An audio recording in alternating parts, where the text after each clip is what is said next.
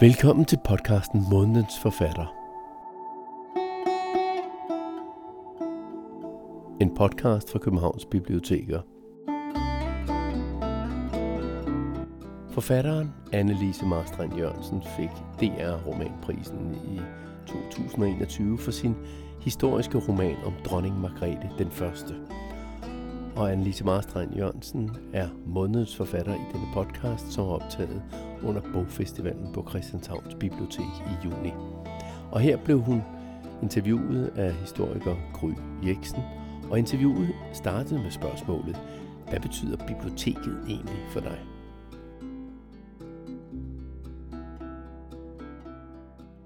Altså, jeg elskede biblioteket, da jeg var barn, og det gør jeg sådan set stadigvæk. Men da jeg var barn, jeg født i 71, og der, hvor jeg voksede op, virkede det som om, vi levede i 1950'erne, så øh, der var ligesom den underholdning, man fandt der på biblioteket. Så for mig så var biblioteket meget tidligt sådan et sted, man gik hen og så filmer min anden mulvarp, og jeg ved ikke, der skete alt muligt op på biblioteket, det var virkelig fascinerende, og så, og så var det også dengang, hvor der var virkelig små biblioteker til. Vi passede hos min mormor, og jeg gik i børnehave, og vi tilbragte også virkelig meget tid på biblioteket. Det var fabelagtigt. Og så kan man sige, at min bibliotekskarriere kulminerede måske med, at jeg stjal en bog engang, da jeg var 14 eller 15 år. Og det var sådan en åbenbaringsbog. Jeg, øh, selvom at jeg altså, har en familie, der kom meget på biblioteket, så var det ikke en familie, hvor man læste digte. Det gjorde man simpelthen ikke. Det var næsten at sammenligne med pornografi af en art. Så derfor så skete der jo det, da jeg var 14 eller 15, at jeg pludselig stod på det lokale bibliotek, og ned i hånden på mig, så husker jeg næsten faldt Ole Sarvis i huset. Og det var mindblowing. Altså det var simpelthen en verden, der åbnede sig af noget, som var så vildt, og hvor jeg følte mig så genkendt, hvilket er ret sjovt, for der var lidt aldersforskel for mig og Ole Sarvi, for jeg synes, jeg følte, at det var mig, han skrev til, og jeg var med der, og så stjal jeg bogen. Er det rigtigt? Ja, det gør jeg. Det har, altså, det har du den stadig? Nej, det ved jeg ikke. Jeg kiggede, det tror jeg ikke. Jeg har fået samlet side. Men jeg stjal. Det er faktisk det eneste, jeg har stjålet i mit liv. Ja. Ja, det er så ikke, det er ikke noget så at prale med her biblioteket. Vel? Altså, du, du tog den med ud uden at låne den, ja. eller du glemte bare at aflevere den? Jeg tog den med ud af låne. Og jeg ved ikke, hvorfor den ikke bippede. Det må have været. Så nu betaler jeg af ved at skrive nogle bøger. Nej. Ja. Ej, jeg vil sige, det, det er harmløst teenage-oprør, vil jeg sige. Ja, det kan man sige. Det kan man sige. Men det var ikke godt at stjæle. Men det var i hvert fald en bog, der kom til at få meget betydning for mig. Så. Ja. ja. Og hvor fint. Vi skal jo tale om denne her bog. Ja. Denne her bog, det er bogen Margrethe den Første, om den første kvindelige regent af Danmark og Norge og Sverige. Den følger Margrethe den Første, som bliver født 1353, bliver gift som barn, som en del af magtkampen, og vokser ind i magtkampen og bliver til sidst regent.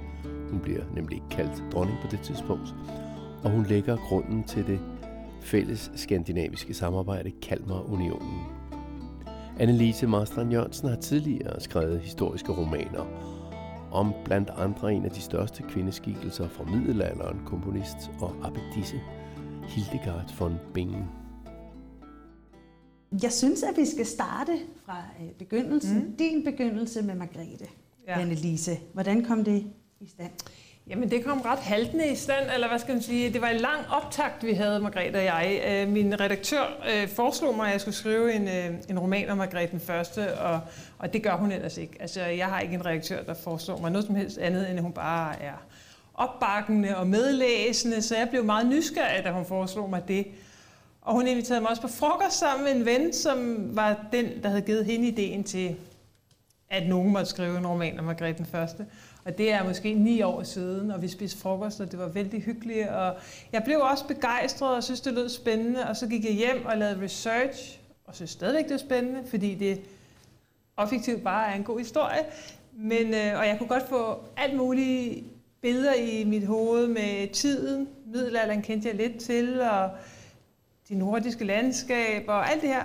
Men hver gang jeg prøvede at trænge ind på livet af Margrethe, så var hun bare som hugget i sten, og jeg, der, jeg havde slet ikke blevet kastet af hver gang. Og så opgav jeg. Og så har jeg en veninde, der gerne ville have, at skulle skrive en Margrethe-monolog, sådan dramatik. Øhm, prøvede jeg igen, samme oplevelse. så havde jeg, jeg havde fuldstændig glemt hende. Altså jeg, havde slet ikke, jeg tænkte, det er slet ikke noget for mig. Der er et eller andet med Margrethe og mig, der ikke fungerer. Vi har ikke kemi, eller hun vil ikke have, jeg skriver, hvad jeg nu tænker. I hvert fald, så øh, havde jeg skrevet en, en anden bog, som havde kostet mig mange kræfter, sorgens grundstof. Og så tænkte jeg bagefter, nu vil jeg skrive en roman, der ikke krævede research. Jeg vil bare skrive noget fra Nørrebro i nutid. Måske en parforholdsroman, det, er jo, det kan man jo også. Og det gik jeg ind og fortalte min redaktør at det havde jeg tænkt mig. Og jeg havde også sådan en idé, og hun synes, det lød fint, og jo, hun var, sådan, hun var som hun er, dejlig menneske. Og så sagde hun, da jeg gik ud af døren, så sagde hun, du skal bare tænke på en ting, måske kommer du til at kede dig en lille smule, og så tænkte jeg, det gør jeg. Og så gik jeg hjem, og så læste jeg om Margrethe igen, og så var den der. Så så jeg hende bare pludselig på en anden måde, og, og så, så mødtes vi der. Og hvornår, hvor lang tid siden er det? Jamen altså sidste sommer, hvor jeg lagde sidste hånd på bogen, der havde jeg nok siddet med hende i små to år, halvandet år. Ja. Sådan aktivt. Fordi vi skal jo, vi skal jo tale lidt om, øh, om, hvordan man egentlig går til kildemateriale, ja. historisk kildemateriale på en person, som er en ret vild person i Danmarks historie, men også ret underbeskrevet. Ja. Samtidig med, at det også er fra en periode i historien, hvor vi ikke har ret mange skriftlige ja, kilder. det er rigtigt. Så kan du, kan du indvige os lidt i, hvordan, hvordan starter man overhovedet ja. øh, der? Ja, altså det er jo meget sjovt, fordi jeg tror, der er meget stor forskel på, om man er historiker, eller om man er forfatter. Fordi det, jeg først og fremmest skal have fat i, det er selvfølgelig den overordnede historie, og den er jo relativt let at forholde på, eller ikke, det er den faktisk ikke, men du ved, hvornår hun levede, og altså de der helt overordnede facts, som man kan slå op i leksikon. Og så skal jeg have et eller andet, som fanger mig personligt, et eller andet, der gør, at altså udover at det er en god historie, der er mange historier, der er gode historier, men jeg skal ligesom berøres eller fanges ind. Så det er sådan, der foregår ting på forskellige niveauer. Når jeg så er fanget ind, og det jeg blev fanget ind af, det var egentlig barnet Margrethe først. Det var den her fortælling om mennesket som øh, det her lille barn, der bliver gift som 10-årig og sendt hjemmefra og bliver udsendt for ting, som vi ikke vil tøve et øjeblik med at kalde for omsorgsvigt i vores dage og vokser op og samler Norden.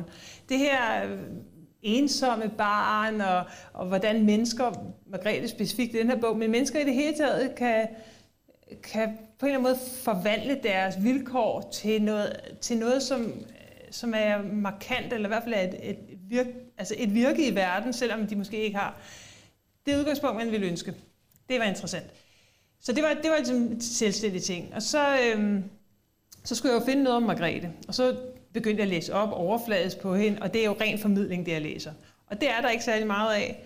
Og noget af det, der er, det er fuld af gode historier, som viser sig at holde stik. For eksempel blev jeg så glad, da jeg læste, at Margrethe hun havde støttet sørøverne, og hun havde en affære med en herleder, og måske et uægte barn, så tænkte jeg, det her det er virkelig lækkert stof til en roman. Og så var jeg inde på Nationalmuseet, og så fandt jeg en doktorafhandling, der er udgivet som bog. Og den er skrevet af Anders Bøg, som er lektor emeritus nu, Aarhus Universitet. Og han er jo historiker. Mm. Og han, altså, han vendte jo hver en sten i Margrethes liv, om man så må sige. Og alle myterne røg. Udrøg sørøverne og affæren af uægte barn, og tilbage stod der bare et mastodont af et nørdet værk. Altså hans, og det siger jeg altså uden at tøve, fordi det ved han også godt, virkelig tørt og virkelig grundigt. Og så tænkte jeg på det tidspunkt, at når man ikke er historiker, og jeg har jo, selvom jeg kan se kilderne, altså selvom jeg kan se et dokument fra middelalderen, så er jeg jo ikke i stand til at læse det og tyde det og finde ud af ægtheden eller noget som helst. Så jeg er jo fuldstændig afhængig af, at der er nogle andre, der kan lave det arbejde, som jeg kan læne mig op af, og så kan jeg så rejse rundt i fodspor på Margrethe, og så kan jeg begynde at sådan, få pussespidsbrikkerne til at passe sammen. Så jeg valgte ret hurtigt, at han skulle være min guru. Det vidste han ikke, fordi det var jo kun hans bog, jeg havde. Men altså, at det var ligesom ham, jeg ville holde mig til, og hans, fordi det var så grundigt, og fordi han, jeg kunne se, at han også havde lavet noget internet, eller noget fælles nordisk samarbejde, og, så, øhm, så det var egentlig min vej ind i det. Det var egentlig at holde mig til ham, og så derefter selvfølgelig researche alt, hvad jeg kunne på hverdagshistorie, og altså alt, hvad man kan komme i nærheden af middelalderen, og noget, der har fjernt eller nært med Margrethe at gøre, det har jeg opsøgt og været med, mens jeg lavede bogen. Hvordan, øh, når du snakkede med Anders Bøg, hvordan, hvordan forholdt, eller hvad synes han om, øh, at hun skulle blive til fiktion?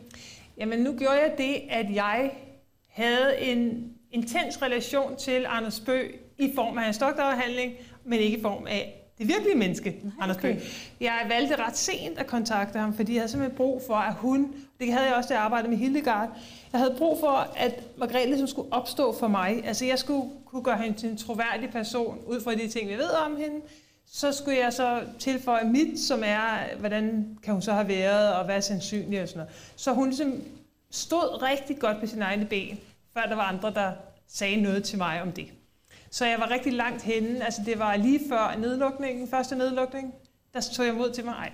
Der skrev jeg til Anders øh, Bøg, som en rigtig fanpige der, og så skrev jeg, om han ikke ville spise frokost med mig i Aarhus, hvor han bor. Og det ville han gerne. Og så mødtes vi. Og øhm, der havde han jo ikke læst altså noget, så han synes jo, det var... Jeg ved ikke, hvad han synes, men han siger i hvert fald efterfølgende, at han synes, at jeg havde mange gode spørgsmål. Og så tænker jeg, så blev han lidt mere tryg. Ja. Og jeg blev meget glad, fordi endelig var der et menneske, der gad svare på alle mine mærkelige spørgsmål. og det største spørgsmål, jeg havde med, det gemte jeg til desserten. Øhm, og det var, om han ville være konsulent på manuskriptet. Og der havde jeg ikke fortalt ham, at det var 600 sider. Det tror jeg først kom lidt senere. Og så, det ville han gerne, og det var jo dejligt. Det var heldigt for mig, at han var blevet pensioneret. og så overtog min redaktør kontakten, og så havde de mange diskussioner om, hvor lang tid han skulle have til at læse de her 600 sider. Ja. Så, øh, for, så han, nu har han faktisk, jeg har lige været sammen med ham sidste weekend, og han, øh, han har læst bogen tre gange nu. Og første gang, der læste han jo bare efter hvad? Altså virkelig, vi snakker tættekam. Altså manden, han slog jo alting op for mig. Altså ja. sådan noget der, hvis der er en lille kirke, der er nævnt et sted, så fandt han ud af, hvem den var indvidet til, om den havde været sten, om den havde været træ, om den lå. Altså virkelig, virkelig grundigt. Øhm, anden gang, der læste han for at se, hvad han havde overset i første. Altså, der var bogen udkommet, så det var lidt ærgerligt. Og så tredje gang, så sagde han, nu kunne han pludselig læse det som en roman. Ja. Øhm, og det var, ret, det var ret fint, altså. Så han synes godt om det, og han siger sådan lidt, det er sjovt, at han er en af de få mennesker, der har oplevet, at hans doktordisputats blev omsat til fiktion. Ja. Men det er jo også, altså, jeg, jeg, jeg synes jo, at det er så fantastisk, at der er nogen, der skriver sådan nogle disputater, som, som han gør, hvor at du netop siger, du kan være sikker på, at han har vendt hver en sten. Ja, det var man ikke øh, Fordi du har jo i fiktionens verden vendt hver en sten for ja. os andre. Øhm, nu snakker du lidt om det her med, at hun var øh, som øh, mejslet i sten for dig. Øhm, men hvad var det? Altså, kan du fortælle os, hvad, hvad åbnede din dør for, at hun pludselig stod frem som et menneske for dig? Ja, det kan jeg godt. Altså først vil jeg sige, at mens jeg så sad og ligesom havde besluttet mig for, at jeg ikke skulle skrive om Margrethe, fordi det kunne ikke lade sig gøre, så læste jeg, at Tid Jensen øh, engang havde forsøgt at skrive en roman om Margrethe den første. Mm.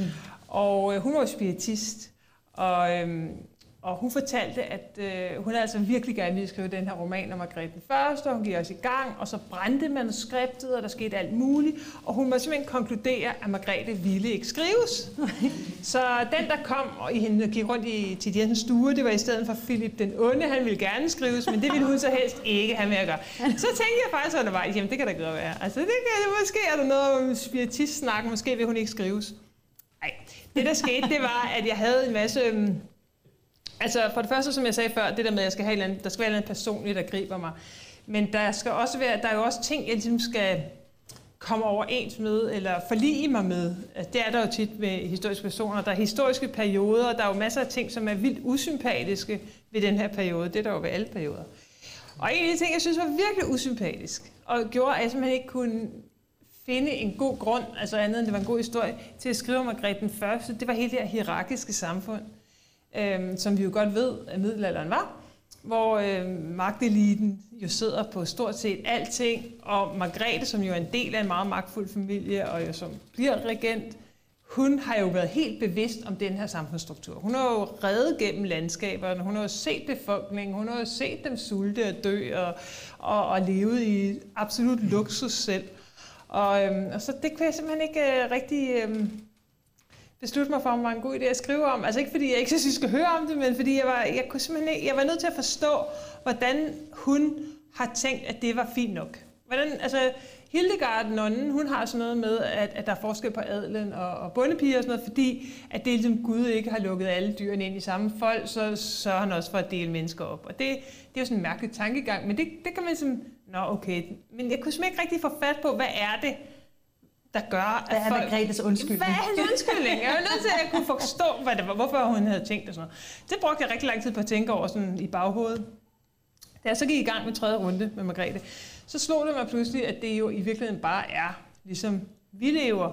Altså bare en moderne version. Altså nu er det bare os alle sammen, der er kongerne, og dem, der ikke har så meget, de lever længere væk, og vi bliver ikke født ind i en kongelig familie, men vi bliver født med et rødt pas, mange af os. Altså, så, det, så pludselig så, så jeg det bare på en lidt anden måde, hvor jeg tænkte sådan, jamen man ser jo altid verden derfra, hvor man står, og hvis du er vokset op med, som vi er, at det er helt naturligt, eller det er i hvert fald det er måske beklageligt, men der er ikke så meget at gøre ved, at verden er skruet sådan sammen, så er det vel det samme fra Margrethe. Og så var den ryddet af vejen, og det lyder jo som sådan en lille banal historie. Jeg fortæller, og det er det i og for sig også, men nogle gange så skal banaliteterne jo komme som erkendelse også for en forfatter.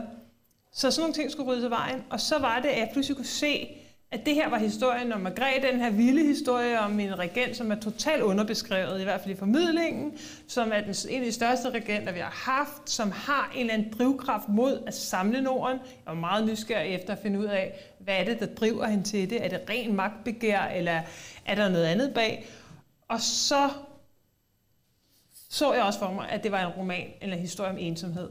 Den ensomhed, som barnet har, barnet, der bliver sendt væk, barnet, der er en spillebrik i nogle andres meget store spil, men også den voksne, som pludselig gør noget, som, som jo gør, at hun ikke bare har en anden erfaring end andre, men også, at hun hele tiden skal bevise sit værd, og hele tiden bliver iagtaget som den, der er i udgangspunktet forkert i kraft af, at hun er en kvinde, så er hun forkert til posten, og hvordan håndterer man det? Og jo mere magt hun får, og jo mere øh, jo stærkere hun bliver, jo mere ensom bliver hun jo også. Og det synes jeg var en spændende historie. Den ja. vil jeg gerne skrive. Ja. Og nu var du lidt inde på det, altså øh, det her med, at det er jo ikke hele Margrethes liv, Nej, du skriver. Det det. Du har jo valgt perioden fra hendes bror dør lige efter hun selv er blevet gift, hvor hun er 10 år, og så faktisk frem til, hun danner Kalmarunionen. Ja. Har lyst til at fortælle os lidt om, hvorfor det lige præcis var den periode, du bed dig Ja, altså i begyndelsen tænkte jeg, at det skal være hele Margrethes liv, fra start til slut. Og så undervejs så blev jeg ved med, at det, der sådan interesserede mig, det var virkelig, hvad er det, der driver hende? Altså, hvorfor gør hun det, hun gør? Og det, der interesserede mig, var, at hun går fra at være født ind i den her magtfulde familie, men jo ikke være født til magt selv, øh, sådan set, i hvert fald ikke til at bestemme over andet end sit hus. Den her periode, hvor hun, altså hun, den her opstigen, den her måde at finde sin plads og tage sin plads og, og opbygge det her, øh, øh, den her vision om, hvordan verden skal hænge sammen, øh, som ikke bare er hendes egen verden. Der begynder det jo, hun prøver at samle brækkerne, og hvordan hænger det sammen, og hvad det for en virkelighed er i, til hun kan orientere sig mod hele den store verden, hele Norden. Det synes jeg var det mest fascinerende. Det var det umulige projekt, mm. hun sætter for sig selv ved overhovedet at nå dertil, hvor hun når. Og der er toppen af det jo der hvor hun står. Og Kalmarunionen er en realitet, og hun er formel regent af hele Norden. Og så resten af hendes liv er også vildt fascinerende. Altså det er det virkelig. Men der konsoliderer hun ligesom magten. Der er det, hun og bruger enorme summer på at betale kirken, og indtil hun dør i, øh, øh i Flensborg Fjord, øh, efter også at have sørget for nogle områder der tilbage, og altså, det synes jeg også er spændende, men det var, ligesom hele, det var hele den der stræben efter at nå frem til det her projekt, hun har set for sig, og som andre formentlig ikke har kunne se, og i hvert fald ikke har kunne se, hvad nødvendigvis var en god idé. Øhm, det var det, der interesserede mig. Ja. Så sådan blev det. Så det her med det her lille barn, vi ser jo barnet på en helt anderledes måde i dag, end mm. man har gjort før i tiden. Og øhm, jeg, har, jeg har spurgt dig om det før, men jeg har lyst til at spørge, om der, spørge dig om det igen, måske lidt mere direkte den her gang. Hvordan undgik du og ikke at lave det her til en overgrebshistorie, hvor et lille barn bliver giftet væk til en ældre mand og ja. bliver mor som ganske ung? Og... Ja, men det er det jo også. Det er jo et overgrebshistorie, også forstået på den måde, at, at hver gang man skal sige, øh, sætter sin egen interesse over barnets velbefindende, så er det jo en eller anden form for overgreb. Øh, jeg tænkte, og hele mit udgangspunkt for at skrive om mennesker på tværs af tider, det er jo, at vi har noget grundmenneskeligt til fælles, som, som, går, som, som overskrider alle grænser, altså både tidsmæssige og kulturelle. Noget sådan et, et grundmenneskeligt skelet, og det synes jeg, at man kan finde belæg for ved at læse virkelig gammel litteratur, så man stadigvæk kan blive dybt rørt af de menneskelige følelser så har hun jo selvfølgelig været øh, et produkt af sin tid. Hun er jo vokset op i en tid, hvor det er nogle helt andre normer, der gør sig gældende. Hvis man bare tog Margrethes historie, barn bliver gift som 10-årig med meget ældre mand, der tjener hjemmefra og får nogle tæsk, så i vores dage, så er det bare tænke, ja. altså, hvad? men man må, er jo nødt til, det har jo ikke været, været godt eller misundelsesværdigt liv eller noget som helst, men det har jo været normaliseret af magteliten, det her liv. Ikke? Mm. Så, så der er jo ting, som, som man sådan, ud fra kulturelle normer ikke kan sætte spørgsmålstegn ved. Det gør jo ikke, at man bliver lykkeligere af det. Det gør jo ikke, at det er rarere at få de tæsk eller blive gift med en gammel mand. Eller en, han er ikke gammel, men altså, han er ældre ja, end en mand, ja. øh, når man er barn. Men det gør jo, at der er nogle ting, som, øh, som, ikke, som, man, som ikke møder så meget... Øh, altså, der er et blik på det, som er anderledes. Og det synes jeg er en vigtig øh, del af historien. Mm. Øhm, og, og da jeg ligesom havde fået det på plads, så tænkte jeg, jamen så kan jeg både skrive om barnet, som bliver mishandlet, fordi det er jo en mishandling, at du frarøver et lille barn muligheden for at spejle sig i nære kontakter. Det er jo i sig selv et overgreb. Men også kunne gå ind på hendes ægtemands præmis, og så sige, jamen, hvordan har det været for ham? 23 år gammel, gift med en 10-årig, han har heller ikke valgt selv, og så kommer hun sejlende der, og han skal tage imod hende på kajen, og altså, hvad er det for noget? Og så skal han jo ikke gå i seng med hende med det samme, fordi han skal lige vente til, hun kan producere børn. Og det vil sige, så bor han med et barn nogle år, som han så ser på som det her mærkelige barn, der bor hos ham, og så skal han lige pludselig skifte kurs, og så skal han begynde at... Altså, det er da også en virkelig mærkelig situation. Så jeg tænkte, der er ikke nogen grund til... Altså, historien er så grotesk. Altså, det er det jo. Børn, der bliver gift med voksne. Det er jo en grotesk historie. Den er så grotesk, så jeg behøvede ikke tilføje, at han skulle være en værre en og en ond kæl og sådan noget. Det var slemt nok, og jeg synes egentlig, det var slemt for dem begge to på hver deres måde. Så jeg tænkte, så måske bliver historien i virkeligheden næsten ikke mere grum, altså mere følelsesmæssigt grum af, at han også, at det er svært for ham, og han måske alligevel også har en blidhed over for hende, eller en nænsomhed, eller en kajtethed og sådan noget. Det synes jeg på en eller anden måde satte det mere på spidsen, altså at, at det både er selvfølgelig en personlig vanskelig historie for dem, men også, at det er en kulturelt svær historie. Ja. Det her underlige med ægteskab. Hvad handler et ægteskab om? I vores dag handler det om noget andet, end det gør i middelalderen i hvert fald. Og ja. den der underlige traktat, man indgår, og hvordan finder man rundt i det? Ja, ja. men det gør du virkelig godt. Altså, det jo, du gør jo mm. virkelig nogle, som historikere kan jeg jo sige, mennesker i middelalderen er meget fjerne, føler jeg i hvert fald. Øh, men du gør dem jo virkelig ja. menneskelige, og du gør dem meget nærværende.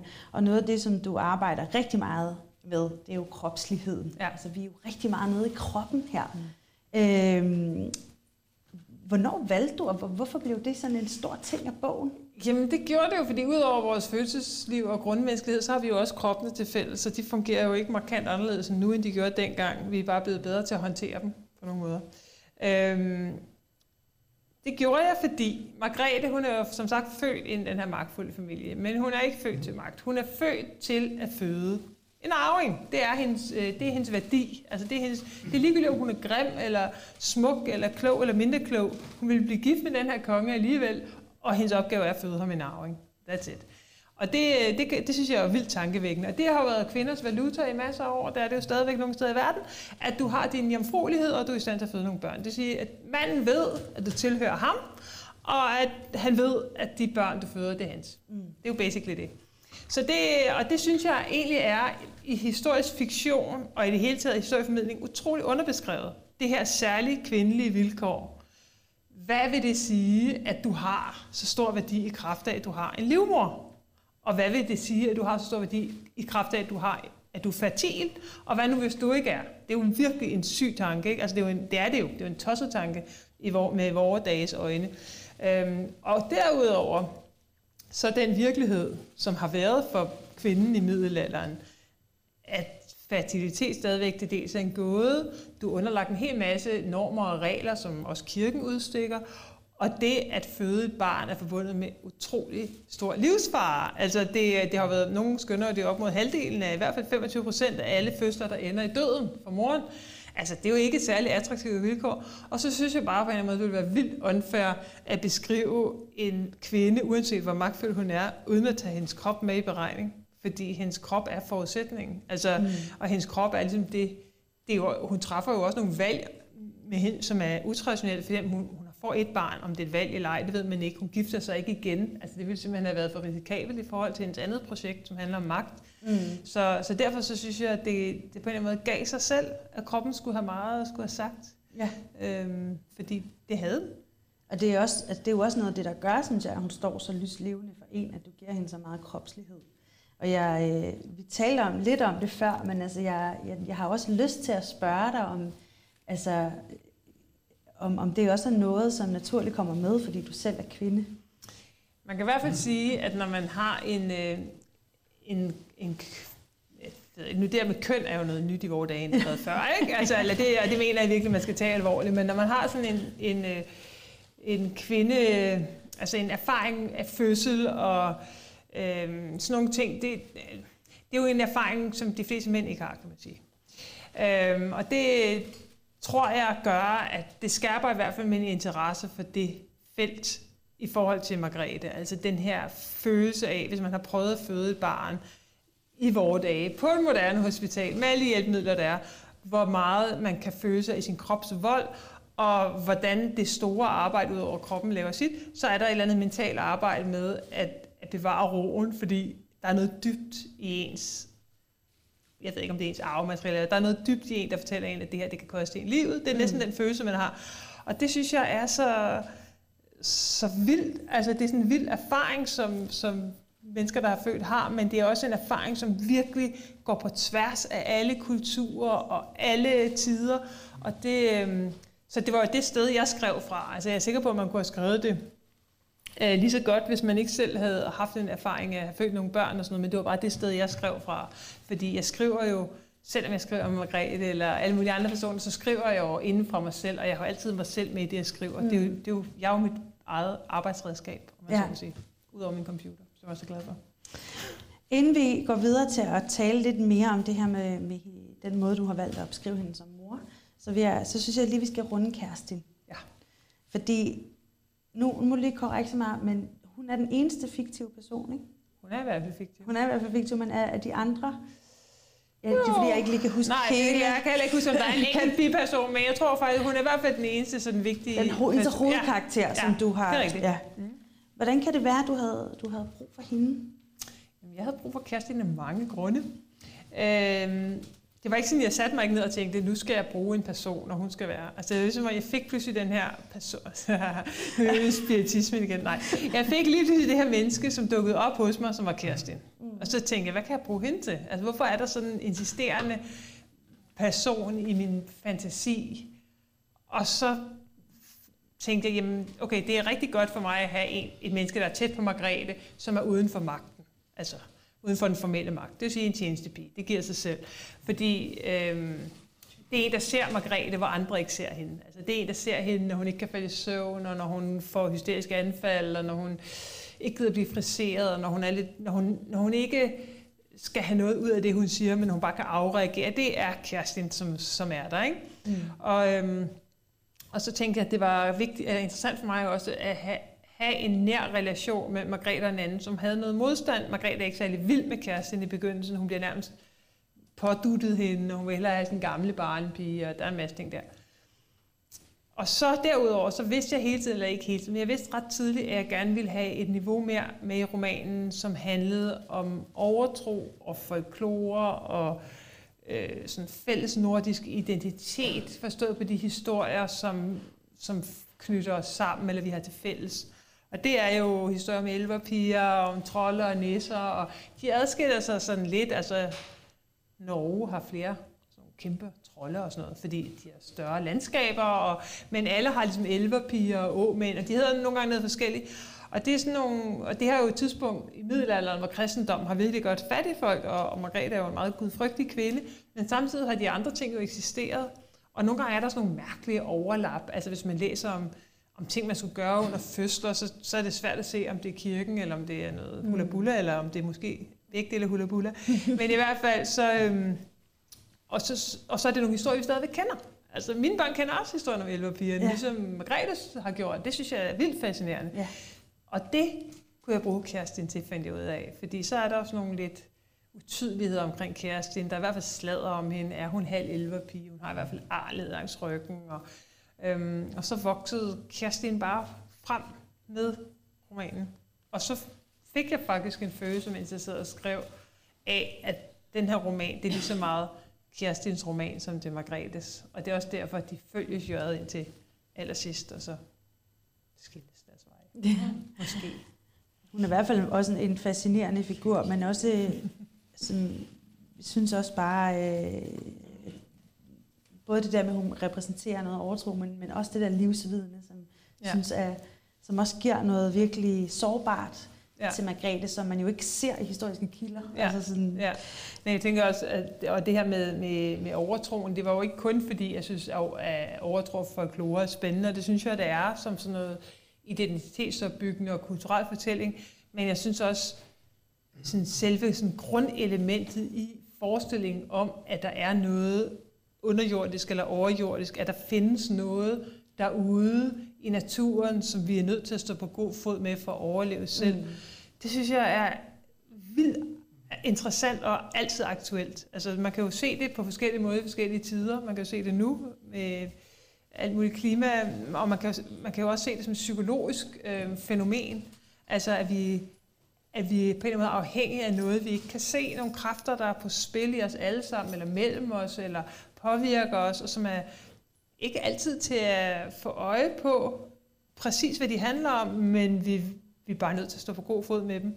Øhm, og det kan jo være både mørke sider af en selv, eller lyse sider af en selv, og det kan være, være ting, som er, har magt uden for en. Og det synes jeg er spændende, psykologisk set også. Ja, virkelig. Også det der med, at det går, altså det går på tværs af klasser. Altså der er ja. lige der, du kan ikke se dig fri for det, bare fordi du er dronning, så Nej. kommer hedder det hele hesten, eller hvad ja. hedder det, det kommer også ridende forbi dig, ikke? Jo. Øh, lad, os lige, lad os lige tale lidt om din måde øh, at, at tolke Margrethes moderskab på til Olof. Øh, ved vi, om hun valgte at amme ham selv og være sammen med ham selv, eller har du fundet på det? Altså alt omkring Margrethes moderskab, andet end datoer og sådan nogle ting, det er jo noget, jeg har fundet på. Okay. Øhm, så er der sådan ting, der er overvejende sandsynlige. Hvad gjorde man mest på nogle bestemte tidspunkter forskellige steder? Men faktisk er der jo ting omkring hendes moderskab, som måske ikke er så sandsynlige i min bog. Altså, det snakkede jeg også med Anders Bøge om. Hvordan er det sandsynligt, at kongelige mennesker har opdraget deres børn? Vi mm. ved det jo ikke. Det kan godt være, at hun har boet sammen med Olof hele tiden. Det kan også være, at hun ikke har. Det kan være, at hun har fået andre til at passe om. Det, kan være, hun har, altså, det ved man ikke, men, men der måtte jeg jo træffe et valg, og, og det valg, jeg træffede, det var, hvordan kan jeg bedst få Margrethe til at virke som et, en, et komplekst, men helt menneske, altså et virkeligt menneske for mig selv og for en nutidig læser. Og hvis jeg nu havde valgt at sige, at Margrethe, hun sender Olof væk, da han er tre måneder gammel, og så kommer hun bare og henter ham, da han er fem år, hvor hun skal bruge ham, så havde det været en helt anden historie, fordi havde jeg så skulle skrive om fem år, hvor hun havde savnet sin søn, eller skulle jeg skrive om fem år, hvor hun overhovedet ikke havde skænket ham en tanke, eller der var så mange valg i det her, og jeg ville jo gerne skrive hende frem som et menneske, og, og, og det øjeblik, hvor han kommer til magten, Olof, da han er fem år, eller Margrethe kommer til magten på hans vegne, så har hun jo været nødt til at være i hans nærhed, mm. og så har hun jo været nødt til at forholde sig til ham osv. Så, så det er et valg, jeg har truffet, alt hvad der handler om hendes moderskab, men altså ud fra sådan stykket sammen med, hvad der kunne have været sandsynligt. Men jeg synes egentlig, at det, var, det virkede, altså selvom det ikke stemmer helt overens med, hvad man ved om, hvad adelen gjorde med deres børn, så er det jo her jo også en historie om øh, en masse mennesker, der forlader Margrethe hele ja. tiden på alle mulige måder. Enten dør de, eller også rejser de væk, eller også sender de hende væk. Så på en måde giver det jo meget god mening, at hun har tænkt ham her, jeg skal ja. tæt på mig. Ja. Jeg kan ikke være væk fra alle dem, jeg elsker hele tiden. Okay. Men nu vil jeg godt have, at du læser op. Øh, jeg har valgt en... En passage i din bog, som øh, er øh, Margrethes tanker og oplevelser lige efter, at Olaf han jo desværre dør fra hende. Ja. Nu ser hun ham hele tiden for sig, uden at have kræfter til at vikle ham ud af ligeklæderne, uden at kunne ånde farven tilbage i hans ansigt. Hun ser ham i en endeløs sløjfe blive firet ned i den kolde, sorte jord, ser ham sidde alene et sted, skælvende af gråd i et værelse, hvor vandet skyller ind over gulvet, stiger og stiger ind til hans skyldne hår flyder som tang. Når hun endelig sover, vågner hun hele tiden og er sikker på, at hun hørte ham kalde, vågner og ligger gennemblødt af sved, ude af stand til at svare eller komme ham til undsætning. Under sorgen rumsterer skammen. Hun ved godt, hvad hendes første tanke var, da de fortalte hende, at han var død. Hun siger det ikke til nogen, for de vil tidsnok selv tage ordet. Hun føler sig kynisk og afstumpet midt i den bundløse sorg. Hun tænkte, nu er alt det borte, jeg har kæmpet for og stræbt efter. Nu falder kongeriget med kongen. Hvad skal der blive af mig? Ja, Jeg har valgt, at du skulle læse den her passage op, fordi jeg synes, den indkapsler det arbejde, du har lavet hele vejen igennem din bog, som jo handler om kompleksiteterne mm. i moderskabet og magtmennesket, som hun er.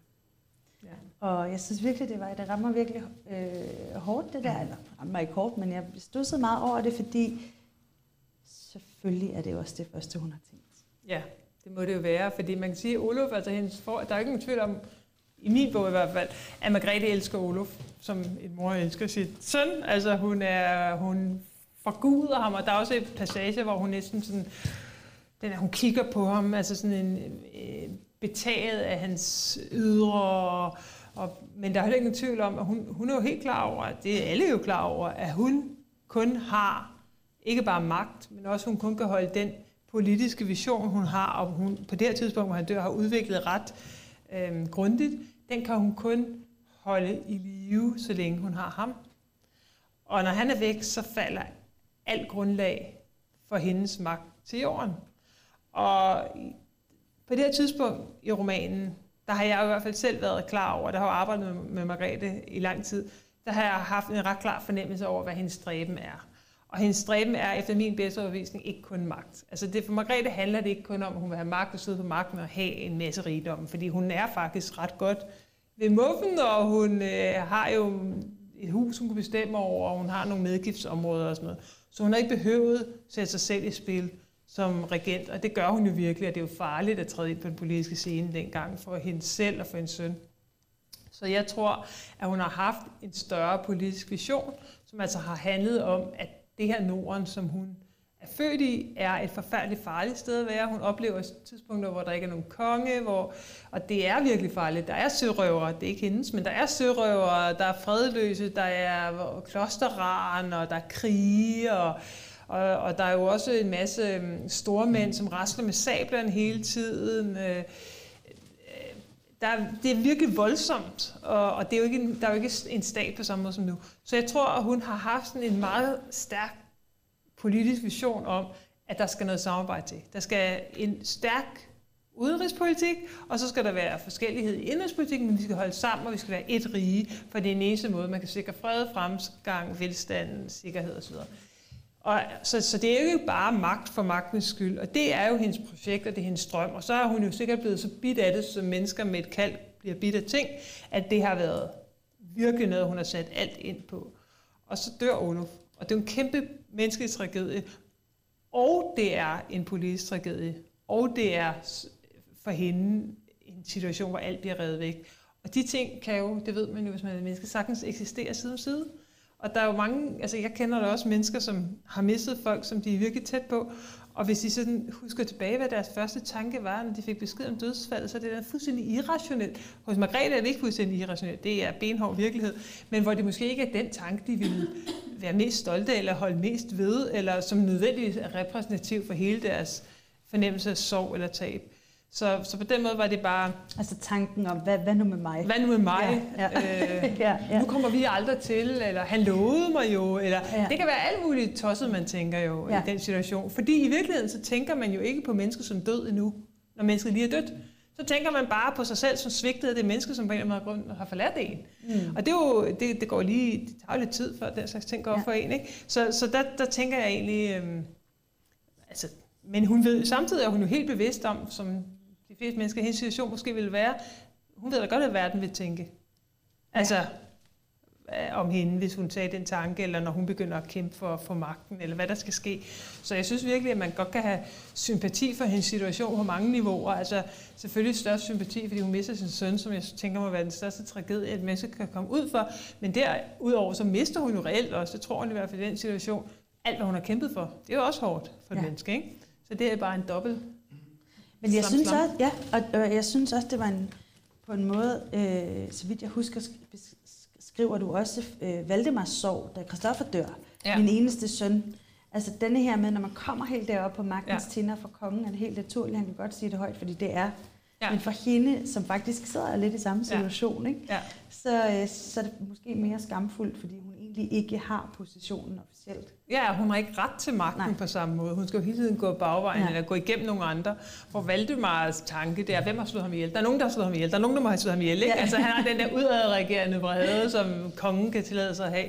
Og det har hun ikke. Altså, hun står med den der modersorg, og, og, som hun så forvalter på sin måde. Ikke? Ja. Og samtidig er hun jo nødt til øjeblikket efter nærmest at optræde med værdighed og øh, vise, at hun stadigvæk kan bære det videre, som hun har sat i søen, ikke? Jo. samtidig med hun står i dyb sorg. Jeg har også lyst til at spørge dig, nu er vi lige ved det her med magt. Øhm, hun, er jo, hun har jo et meget tæt forhold til Podebusk, øh, og også nogle af de andre i Rigsrådet.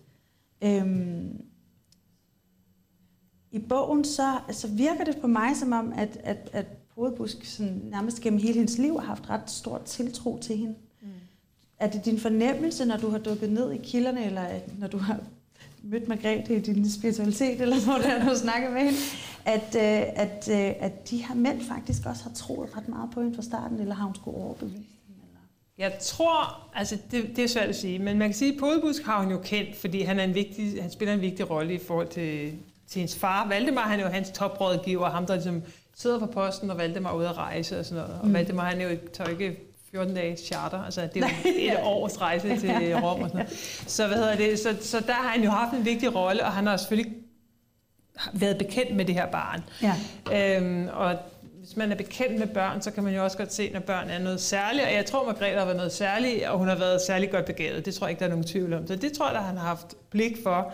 Men jeg tror ikke, han har tænkt, her har vi den næste regent. Det tror jeg slet ikke er faldet ham ind.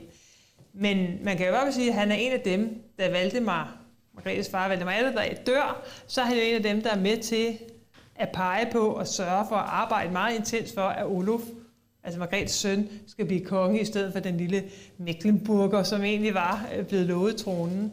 Så på den måde har han i hvert fald haft tiltro til hendes projekt, eller at hun kunne fylde den rolle ud. Og så er det jo historisk, at at han bliver ved med at være hans rådgiver. Og Margrethe, hun er ikke et menneske, som lader sig pådute rådgiver. Altså hun er rigtig god til at skille sig af med folk, som hun ikke føler, hun kan stole på.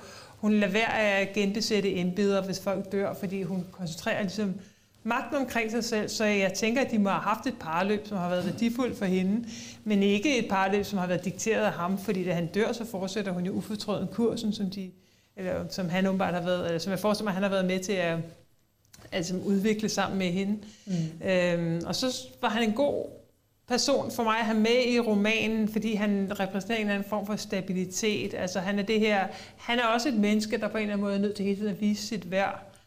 Han er, ikke, han er jo ikke født til den her rolle. Han skal jo hele tiden bevise over for Valdemar, han er det værd, og han skal også bevise det senere over for Margrethe. Så han er nødt til at være klog og have noget at byde på. Øhm, så han, jeg tror, han har stolet Margrethe, og det er der nogle andre, der har også øh, undervejs. Men der, hvor de virkelig viser sig, at de stoler på hende, det er jo der, hvor, hvor Olof dør, og de her mænd træder sammen og beslutter sig for, at hun altså skal være regent. Og det er ikke, fordi de ikke havde kunne finde en anden. Det havde de jo godt kunnet. Men der er sådan et, en kærlighedserklæring nærmest skrevet til hende på det tidspunkt, hvor den, de, at det er på baggrund af det, hun har gjort og det, hun har kunnet. Men indtil da, der tror jeg, at hun har skulle kæmpe tre gange så hårdt, som hvis hun havde været kongens søn, for mm. at vise, hvad hun kan, og jeg tror også, hun har skulle være cirka dobbelt så dygtig mindst. Ja, det tror jeg, du har ret i. Vi øh, har fem minutter tilbage, mm. inden der er spørgsmål, så derfor så øh, har jeg også lige lovet, at vi runder af med øh, at spørge, om øh, du har lyst til at dele en boganbefaling med os. En anden ja. boganbefaling. Det vil jeg rigtig gerne, og det er, øh, det vil jeg gerne. Jeg vil dele den seneste bog, jeg har læst, og det er Eva Tins bog af Marie Hammer. Mm. Og det er ikke kun fordi Eva og jeg er venner, fordi det er vi. Jeg indrømmer det, hvis der er nogen, der mistænker mig for noget andet. Vi deler også kontor, vi sidder simpelthen side om side og skriver, men det er en forrygende bog. Nu har jeg jo fulgt lidt med i dens tilblivelse, men det er en helt vild bog om en virkelig stærk kvinde, som også inden for naturvidenskab vi har været fuldstændig underbeskrevet, som Eva Tind på meget Eva Tindsk vis, og meget cool måde skriver frem i den her roman, Kvinden samlede verden, som gør noget sådan helt exceptionelt, og som også er nødt til virkelig, at på en helt anden måde, Margrethe, at forvalte sit moderskab på en lidt utraditionel måde, må man nok sige, i forhold til tiden, og, og det har også nogle store omkostninger, og også i forhold til, hvordan verden ser på hende.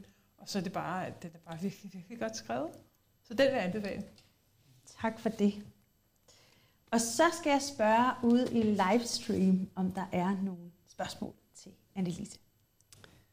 Ja, øh, jeg har siddet og holdt lidt øje med de spørgsmål, der er kommet ind her øh, til aften, og der er et par stykker.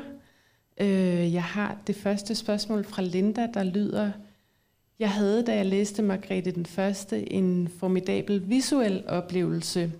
Så er der måske en filmatisering af romanen på vej? det er der faktisk ikke, men der er en Margrethe-film på vej. Ja. Og det er jo forrygende. Og det gode ved den Margrethe-film, der kommer til efteråret, som Charlotte Schilling har lavet, og hvor øh, Trine Dyrholm spiller Margrethe, det er, at den, øh, den øh, fortsætter der, hvor min bog slipper. Eller det vidste vi ikke nogen af os. Jeg vidste ikke. Hun lavede film, hun vidste ikke at skrive bog. Det opdagede vi først bagefter. Men det, der så er sjovt, det er der, hvor min bog, min bog slutter jo, da Margrethe står på magtens tæne og lige har lavet Kalmunionen, så foregår film om Margrethe den første nogle år senere, og beskriver egentlig bare en relativt kort periode i uh, Margrethes liv. Um, jeg har set traileren, og den kan man se på YouTube, og den ser virkelig flot ud. Ja, det gør den. Ja. Så um, der er noget at glæde til. Der er i hvert fald noget på vej. Der er noget på vej. Ja, øh, så har vi et spørgsmål fra Jonas, der spørger, øh, eller der skriver, det virker som om Margrethe den Første har været en ekstremt målrettet dame, der dog stadig har været god til at indgå kompromiser. Hvad kunne vores tids ledere og politikere lære af hende? At tage magten? Nej. Nej, det ved jeg ikke. Det ved jeg selvfølgelig ikke. Det, det, det, det er de rigtig gode til. Vi starter med at gifte dem væk som 10-årige, ja, og så... skal ud og mærke lige ud. Nej, det, jeg ved ikke, hvad de kunne lære, men hun har været en meget målrettet dame. Det tror jeg, der er ingen tvivl om. Og hun har faktisk også været virkelig god til at indgå kompromiser nogle gange. Øhm, det, som hun har været god til på den front, det synes jeg faktisk er at trække sig, når hun kan se, at noget ikke lykkes. Altså hun går i gang med en belejring, og, og mange af de her macho-konger på samme tid vil nok ikke trække sig, hvis ikke det lykkes. De vil blive ved indtil den sidste bloddråber udgydt. Men der er Margrethe nogle gange god til at trække sig, hvis noget ikke virker, og så vender hun tilbage senere. Og lige hjem og tænke sig om. Lige hjem og tænke sig om. Ja, ja. Så øhm, det øh, kan man selvfølgelig lære noget af, men det man nok i virkeligheden kunne lære noget af, og blive ved med at lære noget af, det er, at det betaler sig at gøre sit ypperste for at skabe et rige, hvor folk kan leve, altså forhåbentlig mere fred og ro, end de gør i middelalderen nu, men altså hvor man har en, en, et stærkt samarbejde, og øhm, man forstår værdien af at lave de her fredskabende løsninger, og, og det, det, det tror jeg, mange vil have glæde af at tænke over ja. i nutidig setting. Altså, jeg vil også, altså, bare lige en knytte kommentar, altså måske startede hun den trend i Norden. Altså det har vi jo ikke haft. En, ja, det var øh, Altså jo, vi var lige igennem der var Christian 4. renaissance. men, øh, men vi har da altså været meget gode til at løse ting af ja. diplomatiske vej i Norden, især her de sidste 300 år. Og så synes jeg, der er en anden ting faktisk, som også skulle lære af hende, det er ikke så meget med i bogen, men det er, at hun gør jo faktisk også nogle ting, der er lidt utraditionelle. Altså hun øh, beslutter på et tidspunkt, at kvinder, som er blevet forulæmpet, af soldater på begge sider af, altså både hendes soldater og fjendens soldater, at de skal have erstatning.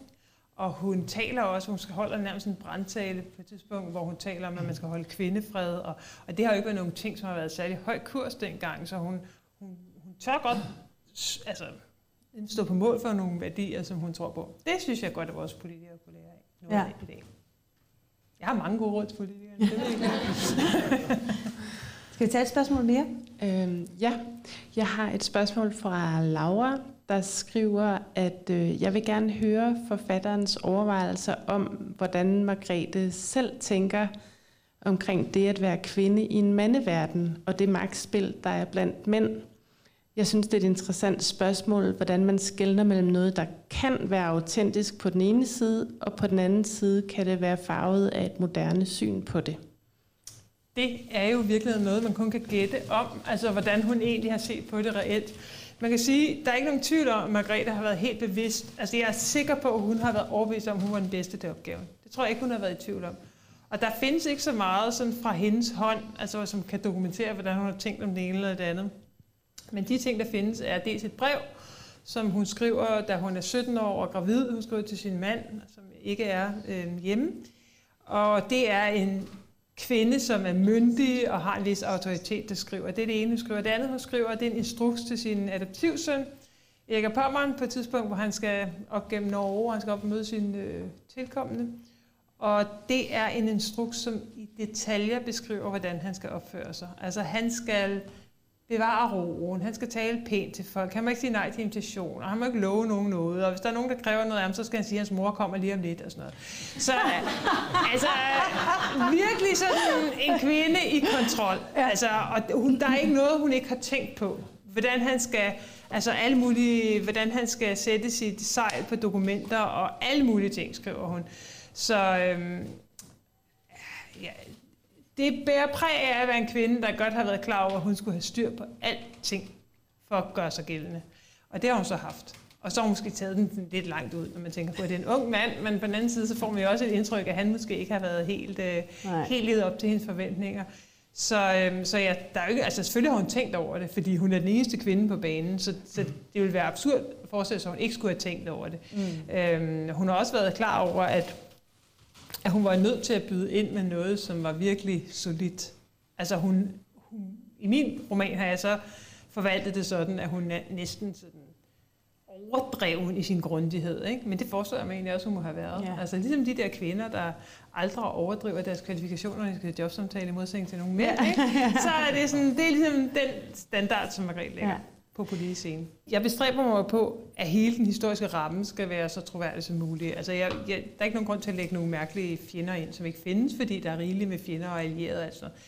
Men når det er sagt, så er en hver roman jo skrevet i, i den tid, den er skrevet i. Altså, så, ja. så historisk fiktion er jo ikke en historierapport eller en historisk forskningsrapport. Det er jo en moderne roman. Så selvfølgelig er der masser af nutid i den. Og det skal der være, og det synes jeg, det synes jeg kun er, er positivt, ja, fordi man skal jo kunne se det, sig selv og sådan noget. Det betyder ikke, at man volder dem eller laver om på dem nødvendigvis, men, men nutiden har en vigtig rolle i mig. Men der tænkte jeg også bare på, at du, kom, du, trådte, du trådte som forfatter virkelig tydeligt frem for mig, der hvor hun sidder og tænker over, hvad barnet skal hedde. Ja. hvor, hun, hvor de alle de andre, de hedder Albrecht, ja. og hun sidder og tænker for sig selv, har de ingen fantasi, de andre møder? det synes jeg er så god. Jeg finder på. Jeg finder på Olaf, ja. Og så har jeg det sidste spørgsmål fra Mette, øh, der spørger, i forbindelse med din research, er du på nogen måde stødt på, at man har kunnet se en Margrethe-effekt i samtiden? Altså at andre indflydelsesrige personer har tilladt deres døtre at få større magt? Jeg tror ikke, man kan se, jeg ved ikke, kender ikke til nogen Margrethe-effekt på den måde. Ikke anden Margrethe-effekt, end at hendes adoptivsøn Erik Pommeren, altså virkelig... Altså, det er jo ham, der beslutter så at bestemmer, at hun skal hvad hedder det, begraves eller gravlægges i Roskilde Domkirke, hvor hun får den mest fremtrædende plads i hele kirken. Virkelig en magtfuld placering. Og det, den Margrethe-effekt er der jo, at han på en eller anden måde har, har brugt hende til at konsolidere sin egen magt. Så, så jeg tror mere sådan en erindring om hendes magt, som så er andre nordiske lande bliver set anderledes på nogle gange, den har jo haft en eller anden form for virkning i eftertiden.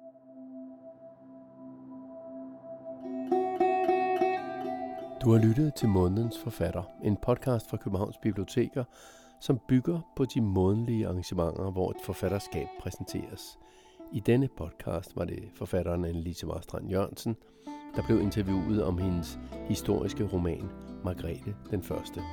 Hun blev interviewet af historikeren Gry Leksen på Statens Værksteder for Kunst, og optagelsen var fra Christianshavns Bogfestival.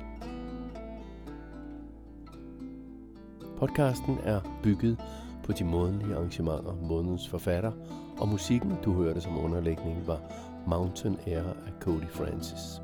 Du kan finde flere podcasts under titlen Månedens Forfatter, og du kan også finde andre podcasts her på Københavns Bibliotekers hjemmeside.